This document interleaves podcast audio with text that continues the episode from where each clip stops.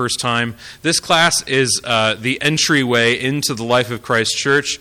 Uh, katekeo in the Greek means instruction, um, and it appears several times in the New, in the New Testament. Um, most notably, uh, Paul says this in 1 Corinthians that I would rather uh, speak five words with my mind in order to instruct others than 10,000 in a tongue.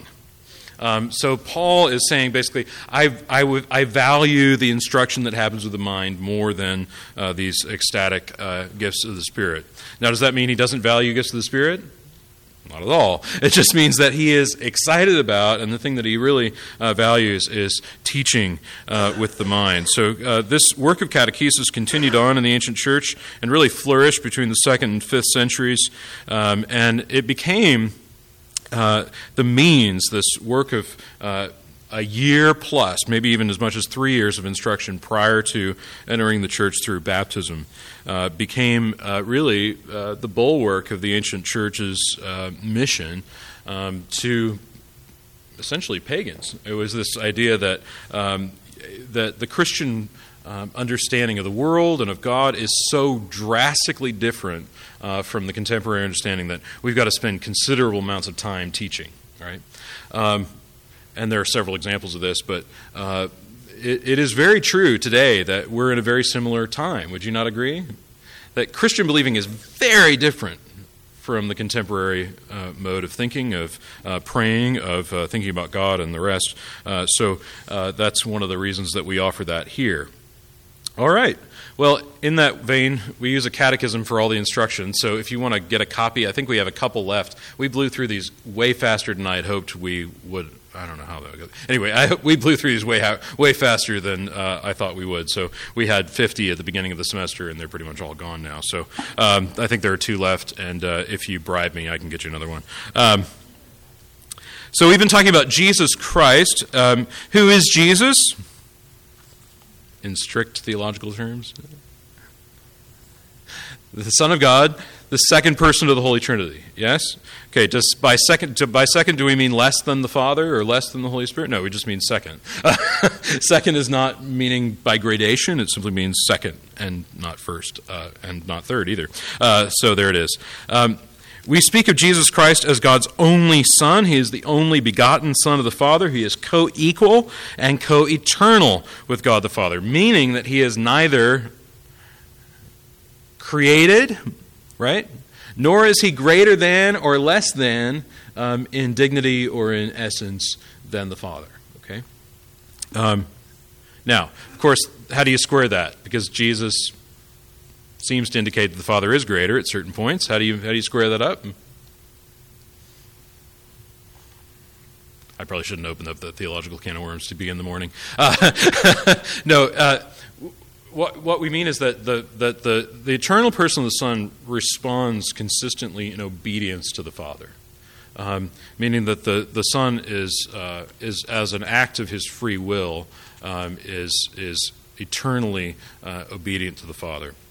Um, but not, and I think this is important, not subject, not less than. Um, that's very important that we keep that language clear. All right, so we have also stated that, uh, that in, the, in the person of the Son, how many natures does the divine Son have?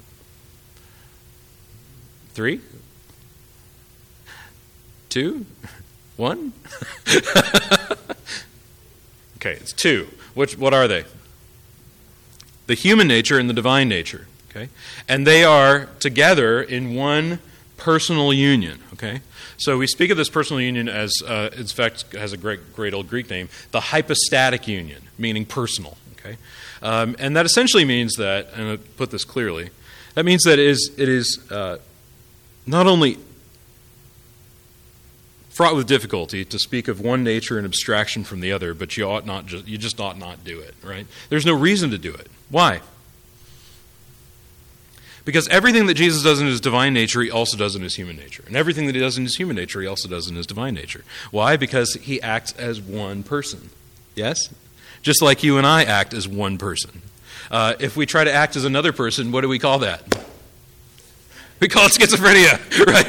It's, it's very simple. It's that uh, to, to, to be a, a, a, uh, an integral person, right? Which is what we say of Jesus, uh, is, is very important. So, for instance, when Jesus dies on the cross, do we say that just as human nature died? No, we say his, the whole person died, um, and we say, in a very simple way of saying it, we say God died on the cross, right? Because that's the gospel. Okay. Um, to say that anything else happened is to miss the point, and many did in the ancient church. Um, there's also simply the truth that uh, is Mary the mother of only his human nature or of his whole or the whole person? The whole person. So we call Mary the mother of God, not meaning that she's the originator of the Godhead, because that would be impossible because God is eternal, but because she's the mother of the divine person. Yes? Okay? Um, and who, is, who has both a human and divine nature. So all of this is very important because, um, for several reasons. One is that we need to be very careful not to denigrate the divine nature, right? as some in the ancient church did, to the point where Jesus was basically just a human being that God adopted. How's that work? Eh, that's fraught with difficulty. Why? Because if he's just a human being, then what can he do about us? Nothing, right? now, he might be really good, and he might be, you know, who knows what, but but nothing.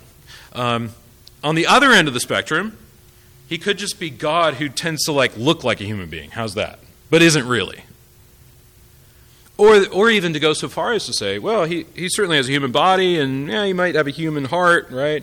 But, but a human will? Mm, no, he only has a divine will. Why? Wholly human, right? And wholly divine uh, in one person. Um, if he's not wholly divine, or he's not fully human, what's the problem? Remember, remember how we talked about the problem of sin in recent weeks. The, the problem is that, that uh, human nature is so broken that it has to be redeemed by God Himself joining to Himself a perfect human nature. Yep. Um, and that's what we see in the incarnation. So the church fathers have a have a there's a bit of a way of speaking about the teaching of the fathers on this. It's it's that which was not that's what, that which is not assumed cannot be redeemed. Okay? So if he did not, and this refers to the human nature, if he did not receive and did not assume a full human nature, then he cannot redeem human nature. Right? Um, so anyway, there's an introduction. I hope you're not, you know, I hope that's okay. All right. We have talked about Jesus' suffering. We've also talked about his death. Um, now, this is important. Um, did Jesus actually die a human death, or did he only appear to die a human death? He actually died. So heart stopped beating, brainwaves stop, the whole thing stops. And in fact, the Creed tells us, and Scripture is clear about this as well, that he died to such an extent that he actually descends among the dead. Um, just like we will, right? In every way that we will when we die. Okay. Um, now, it's not so much a question of location, right? Because where's the dead? Well, it's not. You don't. You don't sort of dig down, right? You, you got to think less about look, look, less about location and more about the the, the reality of this, um, which is that he died in every way. Um, how do we? I mean, how does Scripture speak about the death of Christ being actual and real?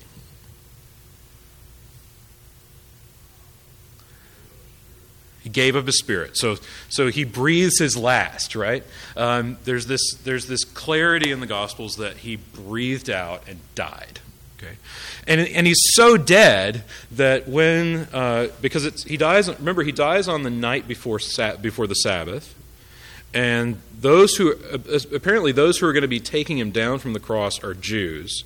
And they can't do this once Sabbath starts because they can't work so they have to hasten the death of those who are being crucified that day. So they go around with clubs and they break the legs of those who are on the crosses. When they get to Jesus, this is John tells us this, they don't need to do it because he's already dead. Okay. Um, other things. Well, a, a soldier takes a spear and pokes him in the side, and blood and water flow out of his side. Does that happen to people who are alive? listen, it doesn't even happen to people who are swooning, right? It doesn't happen, I just passed out. No, it doesn't, that doesn't happen. So Scripture speaks very clearly about this fact of his death. Now, there's this continual heresy which pops up, which is called Docetism, that says, no, no, no, he only appeared to die. Okay, you all got it wrong. And actually, this actually uh, takes its most, um, most clear and unabashed form in the Quran, actually. Um, the Quran actually espouses a docetic understanding of the crucifixion that Jesus was crucified but only appeared to die. Okay? He didn't actually die. Well, I mean, the, the response is this nobody in Rome uh, claimed at all that he didn't die. Uh, what they claimed was, and the claim that was spun was, that the disciples stole his body out of the tomb. That was all they could come up with. But they didn't, they didn't at all say, no, he didn't die. He just sort of like got up off the cross and walked away. That would have been horribly embarrassing, by the way. Um, listen, crucifixion is, in the, ancient, in the ancient world, the means of total uh, embarrassment of the nations. Put it that way. Um, it is a means of Roman subjugation of the whole known world. Remember, if you're a Roman citizen, can you be crucified? No, it's, it's, it's illegal to do that. Um, uh, totally illegal. I'm, I'm certain that if, if they could have gotten away with crucifying Paul, they would have, but the tradition tells us he was beheaded. Why? Because he's a Roman citizen. Okay? So all of this is very important that we see this, that, um, that nobody denies that he died on the cross. Uh, but that does bring us to the next glaring question, which is the resurrection. So we're on page 47, page, uh, number 64. What does the creed mean when it affirms that Jesus rose again from the dead? It means that Jesus was not simply resuscitated. God restored him physically from death to life in his perfected and glorious body, never to die again. His tomb was empty. Jesus had risen bodily from the dead. The risen Jesus was seen by his apostles and hundreds of other witnesses. Okay. You ready for this? This is going to be a lot. Okay. Jesus was not merely resuscitated. What does that mean?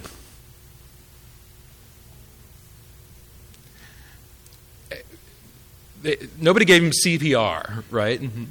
Um, because here's what happens when you get when you when you die on the table and they give you CPR and you have the paddles and you know all that. Uh, what will someday later happen to you? You'll die again, right? Or maybe you'll die for the first time. I, I don't want to get into it. Uh, but but but the reality is you're still going to die, um, if you happen to like pass out to the point where you don't have a pulse and then you wake up, are you still going to die? Yeah, yeah, yeah, absolutely. And your body is still limited in exactly the same ways that it used to be, yes? Um, but this is not what happens. What we read here is that God restored him physically from death to life in his perfected and glorious body. Now, I want to break those two down. Perfected, what does perfected mean here?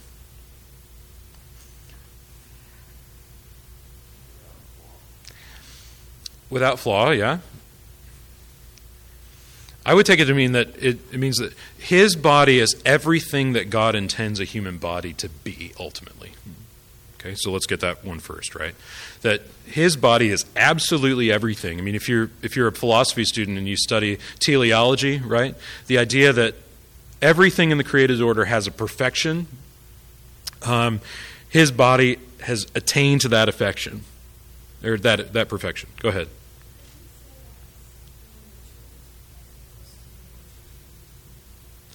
Yeah, so this is the question: Was it was his human nature the first human nature to be redeemed? Uh, yeah, sure. Why not?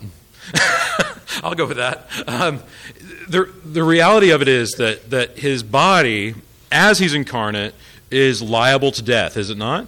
Of course, because he dies. Is his risen is his risen body liable to death? No. In fact, this is what Paul says. He says, uh, Christ being raised from the dead will never die again. Death no longer has dominion over him. For the death he died, he died unto sin once for all, but the life he lives, he lives to God. Okay? So the life in him is being lived to the glory of the Father. All right? That's, what it, that's, that's part of what it means to have a glorious body. The other part of what it means to have a glorious body is that he exercises in his physical body mastery over creation. Okay? How do we see that? in the gospel accounts. Remember, this is only like a grand total of like six chapters in the New Testament. But it's important.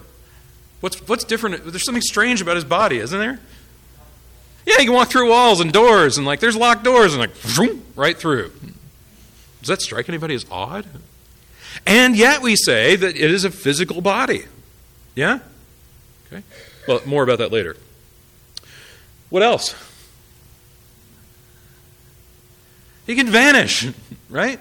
He's on the road to Emmaus. He breaks bread with the disciple, these two disciples, and they like they're like, "Whoa, it's Jesus!" And then he's out of. They don't see him anymore. He vanishes out of their sight. Okay, what else? He can make himself look different. There's there's this kind of this impression, although it's not explicit, that he can sort of like look like the gardener for a little bit, almost to fool Mary Magdalene. She thinks he's the gardener. But then, she, then he reveals himself to her and she sees him as he is. What else? Yeah, I mean, in his in his physical body. So at the very end of these resurrection appearances, he he he vanishes out of their sight. Now, can a physical body that's not glorious do that? No, because we are trapped in physicality. Yeah. But this this body, this physical and yet more importantly spiritual body, can can can disappear. Um, now, I need to be clear about this. This is very, very, very important. You and I use the word spiritual to mean non corporeal, meaning not bodily, not physical at all. Entirely floating around in the ether, and we don't want to, you know, we can't see it and all that, right? The New Testament, on the other hand, and actually most people for all of human history up till very recently, means spiritual means something else. It actually means hyper real. It means glorious. It means uh, it means that uh, the, that the dividing wall between physicality and spiritual is gone. Um, Paul speaks about this in 1 Corinthians, toward the end of 1 Corinthians chapter 15, um, basically saying that um, first you have the natural, then you the natural body, then you have the spiritual body, and what is sown in immortality is raised a spiritual body. Okay. Um, now, does that mean that the body is no longer physical? No, it just means that it's it's now spiritual. It means that it it uh, has the properties of a spirit. Okay, meaning that what can spirits do? Pure spirits, right? Can they take on a visible form? Yeah. Jesus takes on visible form, yeah? And yet he has a real body, right? Because, listen, what happens is the disciples, it's not like they poke him and their hand goes right through like they're a ghost, but they actually touch him. What else? He can eat, right? I mean, this is kind of amazing. It, it's not like Ghostbusters where the ghosts eat and it just kind of falls on the ground. You know what I'm talking about? Come on. Okay, good. Jeez, I was like, man, I'm gonna have to like show Ghostbusters one Sunday morning. um, it doesn't just fall to the ground. He, he, eats and he actually consumes and actually digests things. Apparently. Um, so all of this is to say that this glorious body is is is um, is now. Of course, this is true. Did he did he exchange his natural body for a new body? No. But we can say that his body was renewed, that it was, that it was, and I think this is very right, redeemed. Um, and I think this is the last point. That body will never die again. Uh, death is death is done for him. His tomb was empty. Jesus had risen bodily from the dead. The risen Jesus was seen by his apostles and hundreds of other witnesses. In fact, 1 Corinthians, Paul says that, um, that he appeared to 500 at one time. Now, that's very key, and I want to say a couple things about Paul's testimony to the resurrection.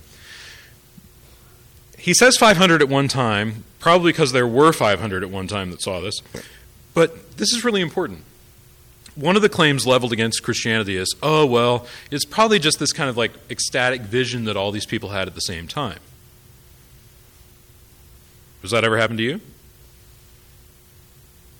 I mean, listen, I'm just going to tell you that if 500 people see a baseball game, they're not going to give the same account. Did you see Auburn and LSU last night? Okay. There's a prime example. I think probably of the thousands of people, they probably saw 18 different football games last night. Did they see the same game? Yeah, but they have 1,800 different impressions, even about who won. By the way, you should check it out. Incredible ending. Uh, but there's the point, right? They all agree that this is what they saw. They're witnesses to the resurrection. Um, and Paul, Paul goes so far as to say, this is very important. He says in 1 Corinthians 15, he says, That which um, I received, I handed on to you. So, this teaching on the resurrection, he saw the risen Christ on the road to Damascus, but he also receives the testimony of the disciples about the resurrection, and he passes it on when he, when he has occasion.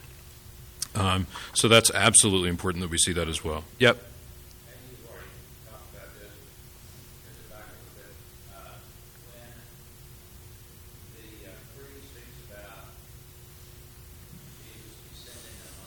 Mm-hmm. Yeah, so his body is left in the tomb. Okay, that's really important. His body is left in the tomb. Uh, but that, and I would say this is, say this with fear and trembling, that non bodily portion of him descends among the dead. Um, and, for instance, uh, Peter speaks about this and, and essentially makes an oblique reference to the gospel being preached among the dead. Um, in fact, this is kind of an interesting thing because today's gospel reading has this discussion of Sheol, um, which is very strange to us, but it's this the Jewish understanding of the place of the dead, which is different from how we understand being dead, most people today, um, in several respects, and I can just give you a bit of a glaze over it. Um, the Jewish understanding of the dead is that when you die, what happens to your body? You're buried, right? So where are you? You're in the earth, right? And also keep in mind, most Jewish people at the time, and in fact, pretty much all of them, it was universal agreement. The earth is flat, held up on four corners by four pillars, okay, surrounded by this glass, by whatever it is, dome of water, yeah? And the underside of that table, like earth, is Sheol. It's a place of, uh, I don't know. If you can imagine people just going, uh, well, I mean, all the ancients speak of this kind of place of the dead, right? It's either Hades or it's Sheol or it's something like that. And do people rise from those places? Well, Jews believe in the resurrection of the dead, but it's a little different. It's quite a bit different. It's certainly not a glorious body that they speak of. It's more like being raised to participate in God's eternal bureaucracy. Okay? That's basically what it is. And only if you're really super good, okay?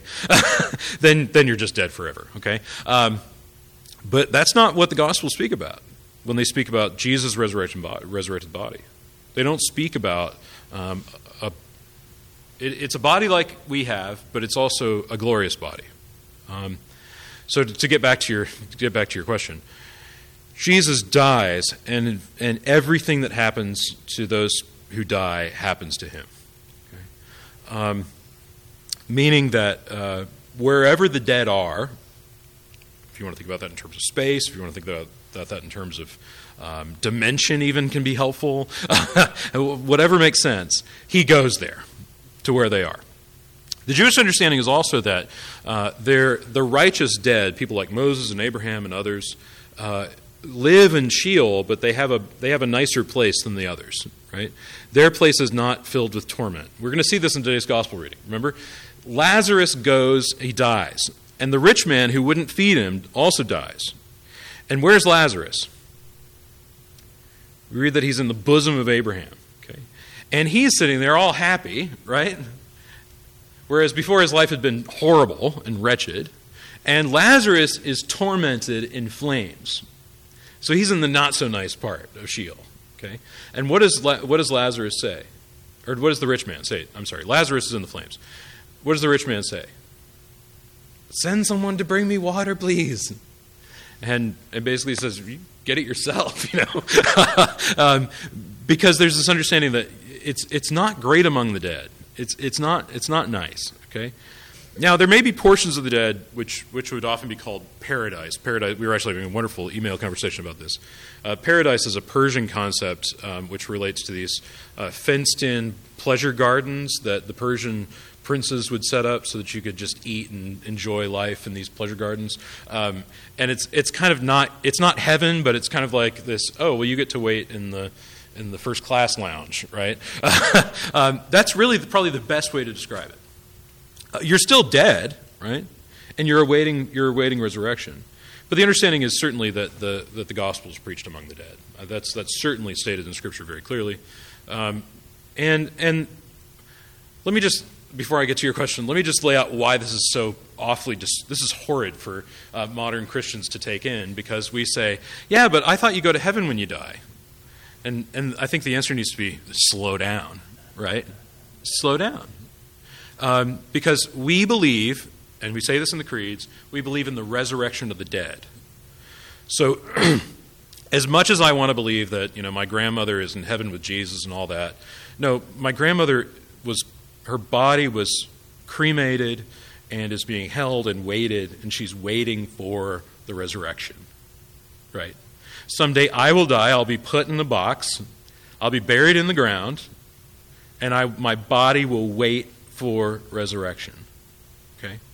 Um, now, the sad thing is that in so many places in the church today, what's taught is this kind of like, yeah, well, then you float up to the non corporeal heaven, which is so nice. And, but that totally, see, this is why people don't understand the resurrection of Jesus. Because they say, well, why do we have this non corporeal heaven, but Jesus is risen in the body? What, so what? See, but the hope, of the, the hope of ancient Christians was that Jesus defeated death and was raised in his body. And the hope that every Christian proclaims is this my body will someday rise. Okay, on the last day. Go ahead, Jeff.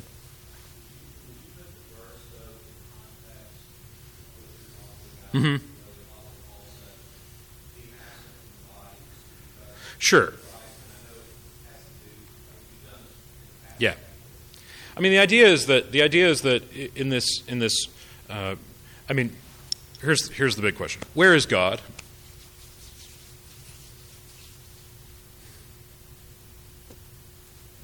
Everywhere, yes. Um, I think I think one of the great things about and you read C.S. Lewis and The Great Divorce is this idea that for for those who are redeemed, wherever they are is basically heaven. Yeah? For those who are not redeemed, to be in the presence of God is hell to them.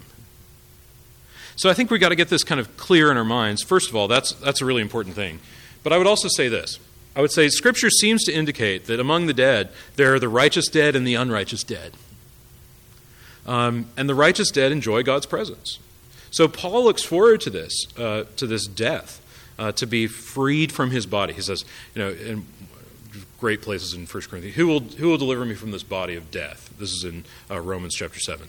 Um, and it's, it's to understand that I think, how can I put this? We, we have this odd deal as modern people. And the odd deal is we're, we tend to be materialists. We tend to believe that the only things which are really important are physical things. And yet we tend to say, but they're all bad. So escaping them is really important. So we tend to take on this kind of Eastern religion sort of stuff, where it's like, well, I just want to escape my body, and I don't want to be, I don't want to be in my body anymore. But see, Christianity has this way of speaking about, yeah, the body is overtaken by sin, but in the resurrection, God's going to fix that. Yeah? Um, so you have that to look forward to. I mean, he's going to fix it and make it glorious just like he did Jesus' body. So go ahead, Wendy. Yep.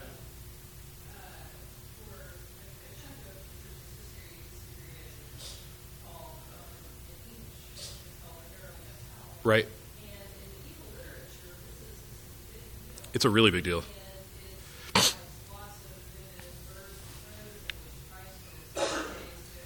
Yep. Yep. Yep. Yep. Yep. Yep.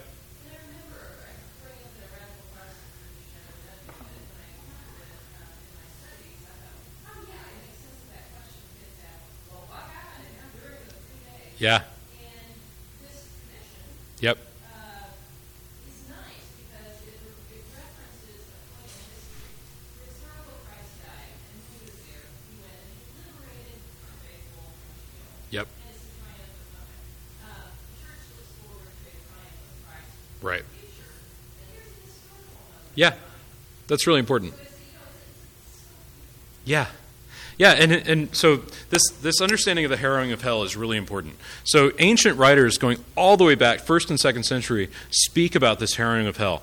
Um, one, one of my favorites is this, and we read it every year in at Christ Church on Holy Saturday, is this, is this homily for Holy Saturday that's, it has an unknown author, is preached in Greek originally, and basically the image that this preacher lays out is Jesus descending among the dead – bearing his cross, this victorious weapon. Okay, that's what he says. He, he appears to them bearing his victorious weapon, the cross. He goes among them, and what is it that he says? He, he beats his breast and he says, My Lord be with you all. Okay. And then he starts taking their hands and he leads them up out of hell. Okay? Uh, this is incredible, incredible imagery. And you're right, the mystery plays do this too. It's, it's Get this, all right? Death is the worst of our problems. Okay? Uh, listen, we. We like we romanticize death. We make it all this like, oh, it's not so bad, you know. Uh, it's just like falling asleep. And uh, no, death is awful, right? If you watch someone die, it's terrible. And the Christian understanding is that Christ has entered in, died, literally died, and has defeated death. Um, so go ahead, Hannah. Mm-hmm. Um, I, I, will say this. Um, it's, it's, it's certainly within the realm of Christian imagination that the soul experiences the presence of God. Yes? But you have to hold that intention with we await resurrection. Because the disembodied soul in heaven is not our eternal destiny. Okay? Our eternal destiny is the unified body and soul in a glorious body raised to the presence of God. Go ahead.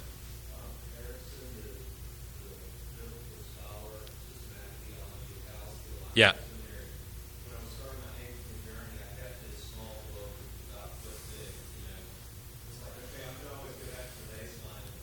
Yeah. Right.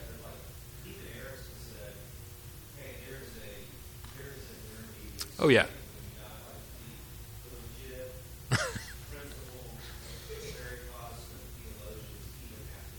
yeah. You, you, have to, you have to acknowledge an intermediate state. Okay, so for instance, in the Roman Catholic Church, this means that you have purgatory where souls are cleansed of sin and they may enter into the presence of God after that cleansing, right? But they still await resurrection. Um, so the saints, even, they still say, the saints still await res- the resurrection of the dead. Are they in the presence of God in heaven? Yes. They still await the resurrection. Um, and I think for Anglicans, we would much rather say, we don't know. Right? I mean, that's, that's one of the best classical Anglican answers I can give is, we don't know, right? Because the Bible doesn't tell us. What the Bible does tell us is this, right? So that's important to keep in mind. And I think, I think you're absolutely right. Listen, Orthodox Christianity demands that there be some kind of intermediate state. There has to be, right? What happens in that intermediate state? I just have to tell you, I kind of I have some sympathy for the Roman Catholic understanding of purgatory, just in the sense that I want to be cleansed of sin in that time. I hope, really cleansed. Um, so there you go. But will it be a thousand years? I don't know. Like, um, so there's that there's that kind of thought of saying I like that, but I can't command you to believe it, right? Because it's not in the Bible. So there it is. Um, so this is all very very key, uh, I think, in terms of this discussion. Um, if you want to read more about this, the best place I can send you is to N.T. Wright. Um, who has done copious research. And the best book on this subject is Surprised by Hope, where he talks about this awaiting of the resurrected body.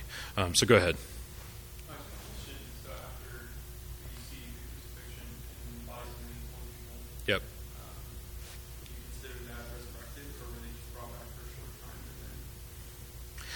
Um, it's not their bodies that you see; it's the spirits of the dead coming up out of hell or out of the out of the place of the dead. Um, meaning that ostensibly maybe they're not there, right? Um, but it's a mysterious thing. I think it has to be it has to be held in mystery. Um, so yeah, we do see those things. We see a lot of mysterious things, right, in that time. Um, I, I think I think the other thing that I would point out with regard to that is that what Scripture shows us in His death and resurrection is a reordering of the universe. Would you not agree with that? Okay, it's it's a reordering reordering to the extent that when death no longer reigns, even over one man, the whole thing is changed. Yeah. Um, so that's an important thing to keep in mind. So I think I think you can you can see how that how that takes place, and um, that's that's about where I want to leave it. Um, I know that I know that just kind of like I probably just dismantled your entire theological universe in one morning. Uh, so just just let it kind of sit there for a little bit, because uh, um, again, for most American most American people, they just sort of say, I mean, I have family members who say, you know, just uh, you know, take my ashes and throw them in the trash. I don't need my body anymore. And and to which I just want to say, hold on just a second. Like this is why Christians have always treated the body with utmost respect, um, and and as a holy thing. Um, so that's important. Um, and I, I, do want to say that actually. Um, it's, it's one of the things that I think uh, we need to be reminded of is, is this treatment of the body and death is, is a really important uh, thing. Um, and also to think about death. Um, part of the problem is that, um, okay, my grandmother died a few months ago.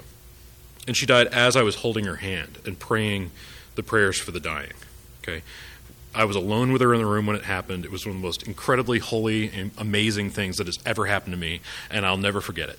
Okay, I, I, I, she was ready to go, and my my seven, you know, my my mom and her five brothers and sister left the room, and it was just me, and I was having to go to the airport in an hour, and so I took her hand and I said, "Grandma, you ready to let go?"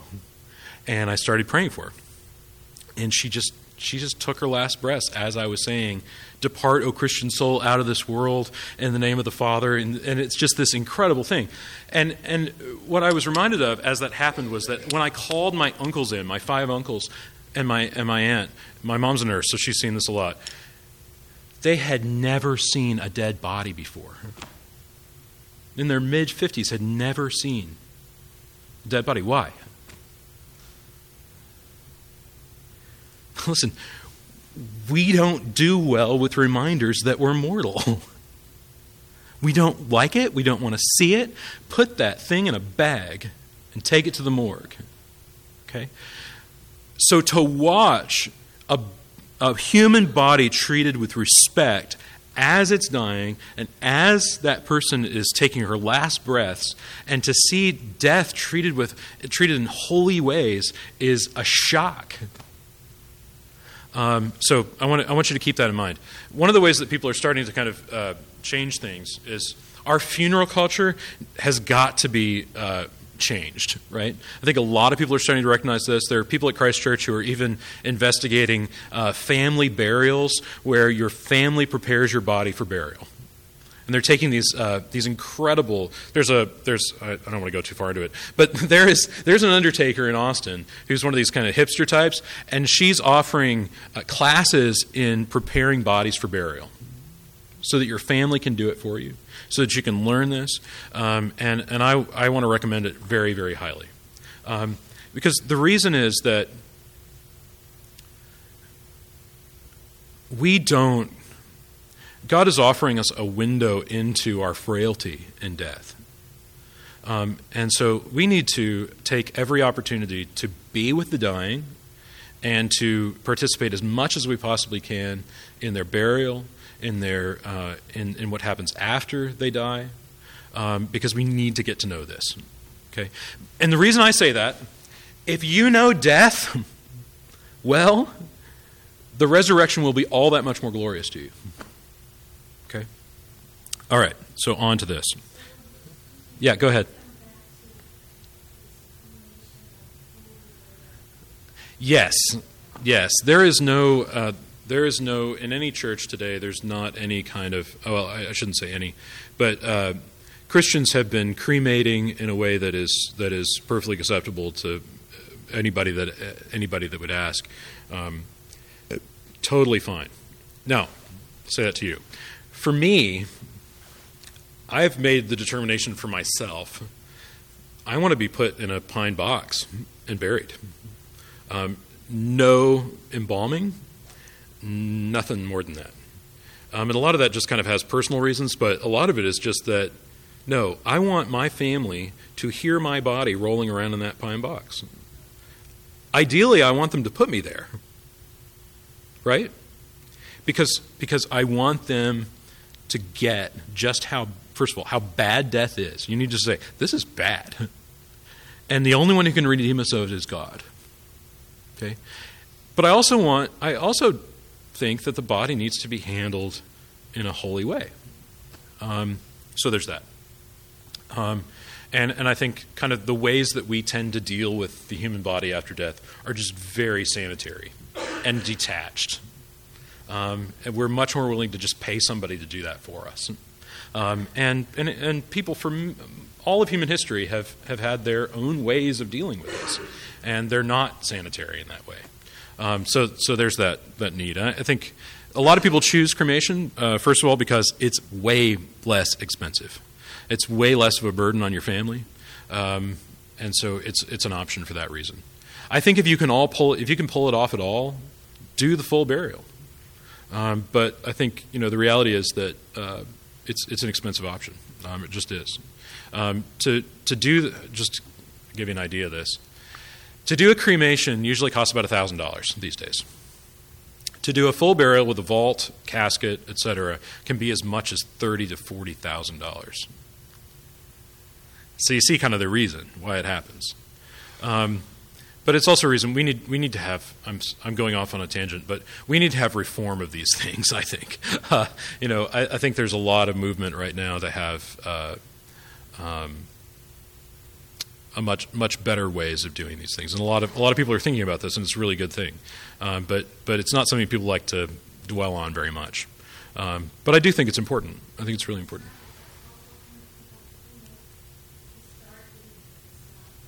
Well, Christians for most of for most of Christian history opposed cremation.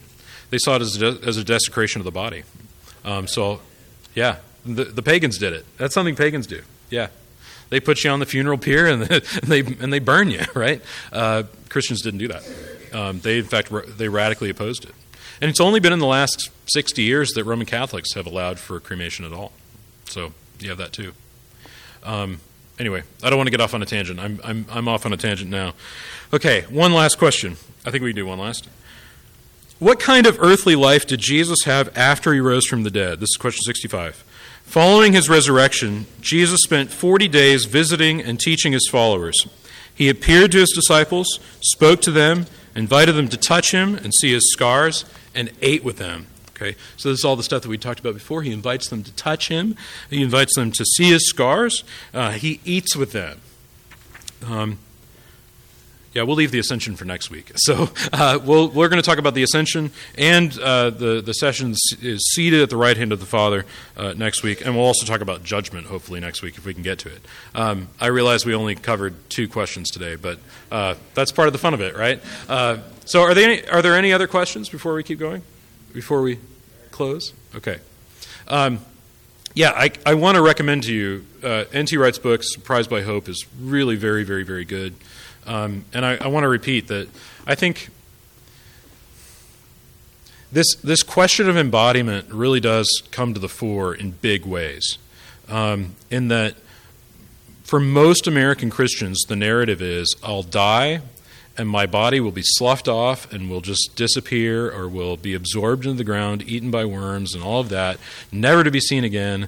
And I want to float up to heaven. I'll fly away, oh glory, you know? Uh, you know to a land where joys will never end, uh, I'll fly away. Well, it, it just needs to be said. Though that fulfills a lot of dreams of a lot of people, it's not Christianity. It just isn't. Christians believe that the body lies in death and awaits judgment, period. Um, and so uh, it's, you got to have that element. That's what we speak of in the Creed. We speak of the resurrection of the body. So go ahead. Go ahead.